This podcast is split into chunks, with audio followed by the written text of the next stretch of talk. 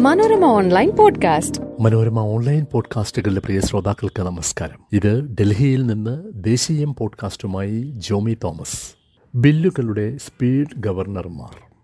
വാഹനങ്ങളുടെ വേഗ നിയന്ത്രണത്തിനുള്ള speed governor സംവിധാനത്തെ മലയാളത്തിൽ വേഗപ്പൂട്ട് എന്ന് വിളിച്ചയാൾ ആ വിളിയിൽ അല്പം രാഷ്ട്രീയവും കലർത്തി എന്ന് കരുതേണ്ടതുണ്ട്. നിയമസഭകൾ പാസാക്കുന്ന ബില്ലുകൾ നിയമമാകുന്നതിനുള്ള യാത്രയ്ക്ക് വേഗപ്പൂട്ട് ഇടുന്നവരെന്ന് ഗവർണർമാരെ നിർവചിക്കാൻ തക്കതാണ് സമീപകാലത്തെ ചില സംഭവ വികാസങ്ങൾ. കേരളത്തിൽ മാത്രമല്ല പഞ്ചാബിലും തമിഴ്നാട്ടിലും തെലങ്കാനയിലും. ഭാഷാപരമായി അല്ലെങ്കിലും ഗവർണർ എന്ന പദത്തിന് വേഗപ്പൂട്ട് എന്ന ദുസൂചന ചേരുമെന്ന ചിന്തയുടെ പകർപ്പവകാശം ജവഹർലാൽ നെഹ്റുവിനുള്ളതാണ്.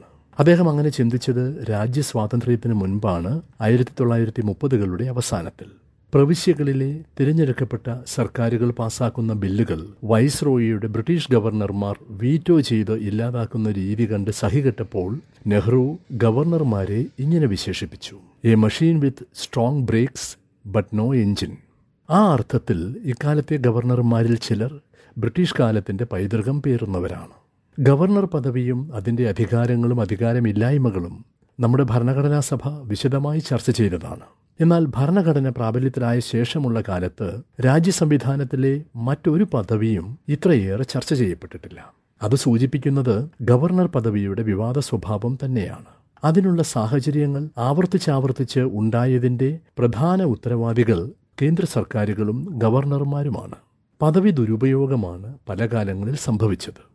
ഭൂരിപക്ഷമില്ലാത്ത പാർട്ടിയെ സർക്കാരുണ്ടാക്കാൻ അനുവദിക്കുക ഭൂരിപക്ഷമുള്ളവയെ പിരിച്ചുവിടുക നിയമസഭ പാസാക്കുന്ന ബില്ലുകൾ രാഷ്ട്രപതിയുടെ അംഗീകാരത്തിന് നൽകാന് എന്ന് പറഞ്ഞും മറ്റും വച്ചു താമസിപ്പിക്കുക തുടങ്ങി കേന്ദ്രവും ഗവർണറും ചേർന്നുള്ള പദവി ദുരുപയോഗത്തിന്റെതായ സംഭവങ്ങൾ അൻപതുകളുടെ തുടക്കം മുതലേയുണ്ട് ഓരോ സംസ്ഥാനത്തും ഗവർണർ ഉണ്ടായിരിക്കണം എന്ന് തുടങ്ങുന്ന നൂറ്റി അൻപത്തിമൂന്നാം വകുപ്പ് മുതൽ എന്തൊക്കെയാണ് ഗവർണർ മന്ത്രിസഭയുടെ ഉപദേശം കേട്ടും കേൾക്കാതെയും ചെയ്യേണ്ടത് ചെയ്യേണ്ടാത്തത് എന്ന് ഭരണഘടന പല വകുപ്പുകളിലായി പറയുന്നുണ്ട്. കേന്ദ്രത്തിനും ഗവർണർക്കും ചിലപ്പോഴൊക്കെ സംസ്ഥാനങ്ങൾക്കും സ്വതന്ത്ര വ്യാഖ്യാനത്തിന് ഇടമുള്ളവയാണ് അവയിൽ പലതും.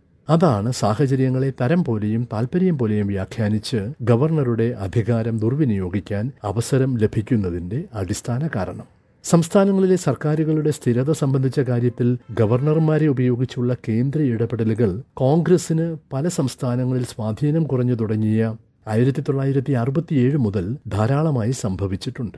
നിയമസഭ പാസാക്കിയ ബിൽ രാഷ്ട്രപതിയുടെ പരിഗണനയ്ക്ക് വിടുന്നതിനെ ചൊല്ലിയുള്ള തർക്കങ്ങളും പണ്ടേയുള്ളതാണ്.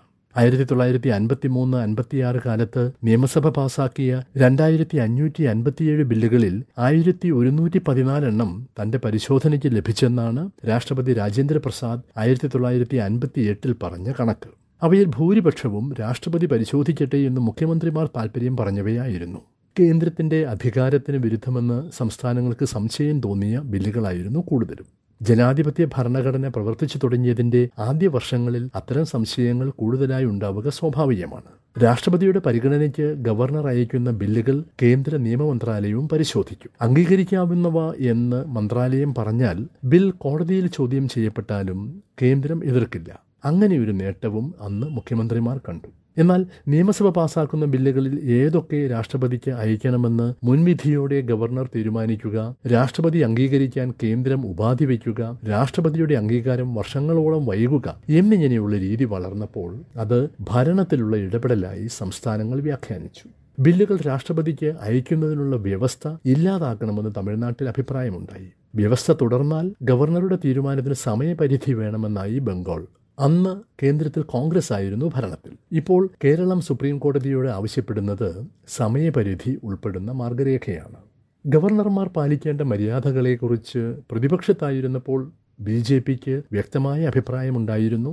ഗവർണർ സ്ഥാനത്തേക്ക് പരിഗണിക്കേണ്ടവരുടെ പട്ടിക തയ്യാറാക്കേണ്ടത് അതത് സംസ്ഥാന നിയമസഭകളാണ് എന്നും കോൺഗ്രസ് ഭരണകാലത്ത് ബി പറഞ്ഞു. ഗവർണർമാരുടെ അധികാര പ്രയോഗത്തിനുള്ള അവ്യക്തത ബില്ലുകളുടെ കാര്യത്തിലെങ്കിലും ഒഴിവാക്കാൻ കേരളം ആവശ്യപ്പെടുന്ന മാർഗരേഖ സഹായിക്കും. അങ്ങനെ വെളിച്ചമുള്ള വഴിയിലൂടെ ഗവർണർമാരെ നടത്താൻ കേന്ദ്രം താൽപ്പര്യപ്പെടുമോ എന്നാണ് അറിയേണ്ടത്. അന്ധകാരത്തിൽ ജനാധിപത്യം അവസാനിക്കുന്നു എന്ന് പറയാറുണ്ട്.